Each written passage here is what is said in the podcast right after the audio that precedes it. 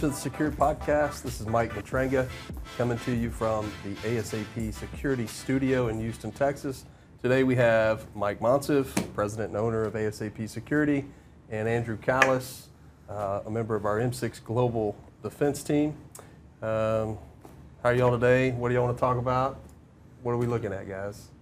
Doing pretty good. Doing pretty good. I think that we, um, what we've kind of missed is we haven't talked about the uh, new legislation that's Okay. been brought out about the um, everyone wanting a. Well, I'm sorry, not wanting. Yeah, let's backtrack. not wanting required to have a armed security, well, armed security personnel Right, on each campus right. across the state. Okay. Wow. Yeah, um, so for those of you who uh, may not be in Texas, um, the Texas legislation, the 88th legislation, just uh, passed a, a law that states that every school district uh, and every campus, to include elementary campuses, must have an armed law enforcement officer or a, an armed uh, certified and licensed security officer on that campus. There are some exceptions uh, that uh, school districts can write in and, and receive a, an, uh, an obse- uh, a um, uh, exception. But um, you know the reality is is that uh, just like teacher shortages in, in the state of Texas and throughout the nation, there is a shortage of uh, you know qualified law enforcement and uh, armed security as well. So, Mike, what are your thoughts on this? Yes, so I just you know was looking up some of the stats. There's roughly a little less than 80,000 total uh, licensed police officers in the state of Texas, and we've got 10,000 campuses. Mm-hmm. Right. So if we pull, let's say, let's just say that half of them are on on shift, right? Mhm. Given 24-hour duty cycle, right? So that's 40,000 officers, and we just pulled 10,000 of them off the streets, right? Um, we already don't have enough police to to serve the communities that are out there right now. Right. You know, many departments talking about how they they need uh, to double the size of their police force, um, and now we've taken now we're in competition with the cities who need this, and this affects response time. This affects um, how quickly are we able to to get a report done? How quickly are we able to respond to something? And now we're having even less officers because now we're taking them off the street, we're putting them into schools.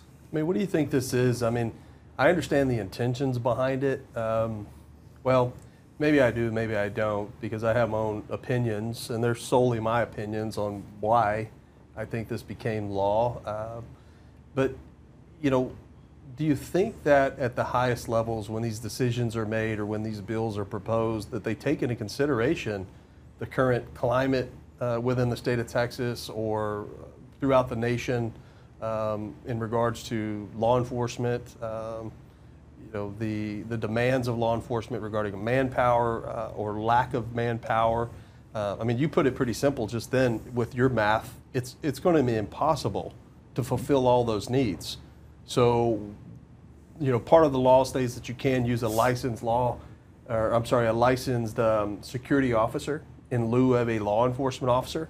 They're in the Um, same pro- same boat though. Right, they're in the same boat. Um, we also know that there are some very good, well-trained uh, security officer companies uh, that provide manpower, but we also know that uh, there are a lot of them that are not. Um, and so, you know, what what do you think the outcome is going to be? Well, I mean, I think the thing about it is, is we talk about the numbers game with, with officers. I know that um, when you go to different private events, you're going to see an officer there. When you go to um, festivals, you see officers there. Those are those are officers that would normally be on duty, but they they need those extra duty jobs in order to make ends meet. And so what happens is that they're less prone to do overtime with their city, their county, whatever their municipality is, and they choose to go to those private jobs because that's where they get their bread and butter from. Right. That's you know they get their vacation money, they, they get all of those things from there, but they get their health insurance and their um, stability and their pension from their regular job, and then you want to take them away from that and put them in schools. We are um, the numbers just don't add up. Well, I, th- I think that, that one of the bigger issues that the you know, legislation or legislators, uh, the legislative efforts has not considered is uh, the quality of an officer. Um, you know, being an administrator for so many years and in education for 25 years, the culture and climate of, of a campus is very unique. You can't pull an officer from the streets, you know, working patrol, put that individual in a campus environment and think that they're going to just adapt to that. It's very, very different. And um, I think that it's a very, a not very well thought out plan. Um, I don't think that people that, that um, have created this legislation have thought those things through, or if they have, they're only listening to one side and one perspective from a law enforcement officer because, let's be honest, it's going to generate a heck of a lot of extra jobs. It's Yeah, going to put money in the hands of a lot of officers, and we're not trying to take money away from any officer. Let's be abundantly clear. Not at all. Not Uh, at they all, don't get no. paid, just like teachers, they don't We get get paid paid enough. enough as it is. No. But I already know officers that work, they'll work an eight-hour shift at their nine to five And as a sworn law enforcement officer. They'll go direct to their, you know, their extra job, work through the night, go right back without any sleep or with minimal sleep. Uh, this is sometimes a, a, a very cyclical problem that we see within law enforcement in regards to extra jobs. You know, for example, we have a client that we use right now. We did a vulnerability assessment, or we have a client that we uh, ha, has employed our services. We did a vulnerability assessment. One of the vulnerabilities was, hey, listen, yes, you have armed law enforcement officers on campus. They're not consistently the same people. If they're not consistently the same people, they don't understand your culture, your climate, your campus needs. They don't understand, and they have no knowledge of your emergency action plans or your emergency response. They have no means to communicate. So, are they just a hired gun that's sitting there waiting for something to happen, or are they participating in the events and building those relationships on campuses? Well, I think the elephant in the room, you talked about it, is that, uh, you know, they, they work all these hours, then they go and work an extra job. And sometimes they work a whole other extra job, Mm-hmm. go back to their actual office, take a shower and change and get Yes. ready and start the day where they didn't necessarily get sleep. So as more of these extra jobs become available, the uh, potential for having people working these extra jobs at these schools during the daytime with little to no sleep means that something's going to give. You can only do that cycle for so long. The human body is going to give up, and at some point, you're going to find them asleep in a car out in the parking lot. Right? I mean, that's what's really going to happen. Then, then, if something bad happens, you have an officer who may be, you know, is a qualified shooter and, and can make great decisions, do all those other things. But he may not have had the sleep and the rest Right. that he needed. And now you have a potential shooting situation in a school where you have to take into account backstop and where is this bullet going and where are these going and be able to handle that judgment and be able to do those things potentially with little to no sleep. Well, let, let's take away. uh, Yeah, but just think about ahead. that for a second. You said something that really stuck with me because some of these districts, they don't have designated people on those campuses. Yeah. And if you're just rolling people in and out, there's no buy-in. Right. And so we we can uh, we can talk about them going over there and them getting that extra check, but it, but if you're putting them in a school and they're just going in that school to get that extra check, they're not building any relationships. He talked about them coming right off of their regular shift and going there, and, and vice versa. You're not going to get that buy-in. Yeah, and, and you and I are on the same, we're on the same wavelength because that's exactly where I was going. Is that They're just a body. yeah, data and research has shown that the effectiveness of a school resource officer, school security officer, is in the relationships and in the buy-in that they get, not only from the students but from the staff and from the parents. Uh, so that leads me to the next question to you both, whoever wants to answer it, is: Do you feel like an armed law enforcement officer on a campus is is or can be a false sense of security for parents in some scenarios? I think that some parents just want to see it. Right. Now, um, they are they are necessary, but they're not the total solution. Right. You know, when you think about, okay, I have an officer on campus. Well, that officer is on campus to deal with police matters. That officer is not on campus to be an additional administrator. That officer is not on on uh, campus to be that person that's educating your child or your students. Because you have to think about it.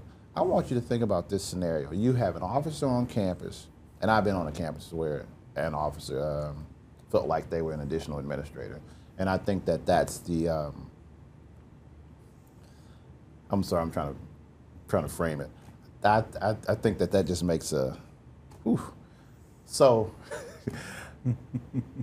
I would say it. I mean, we're, we're honest, we're open. The we whole- talk about things that no one else wants to talk about on this podcast. the situation is that makes that officer so ineffective to where they can't recover.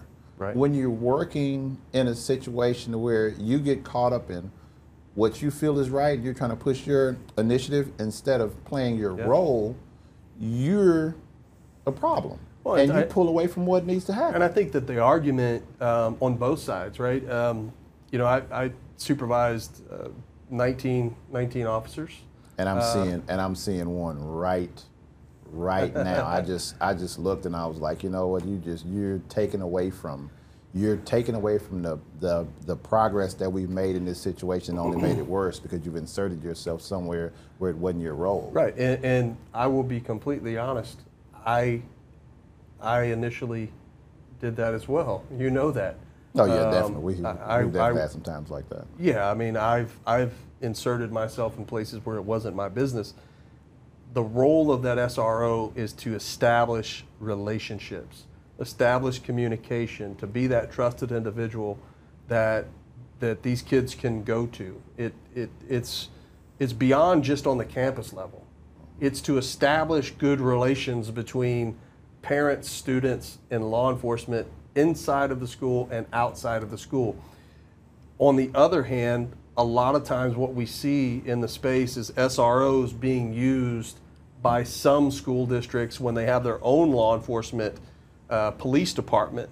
Instead of contracting out that that school district because they're their own ISD they're utilizing those officers as a disciplinarian as that secondary administrator. And like you said it's counterproductive to their initial re- to the initial reason why they're there in the first place and it's not always on at the fault of the officer. There there are administrators who who uh, lack backbone. There are administrators who feel like they have that they have to have that presence to to feel like they can manage the situation properly. If you're an administrator and you can't manage the situation on your own without an armed person there with you, you need to go back in the classroom. You need to make sure that you are you are taking care of the things that you need to do first to educate those students and to and to structure your classroom environment before you can put yourself in a situation to be a leader in a building. Because you're an instructional leader and your job is to make sure those students are safe throughout the day.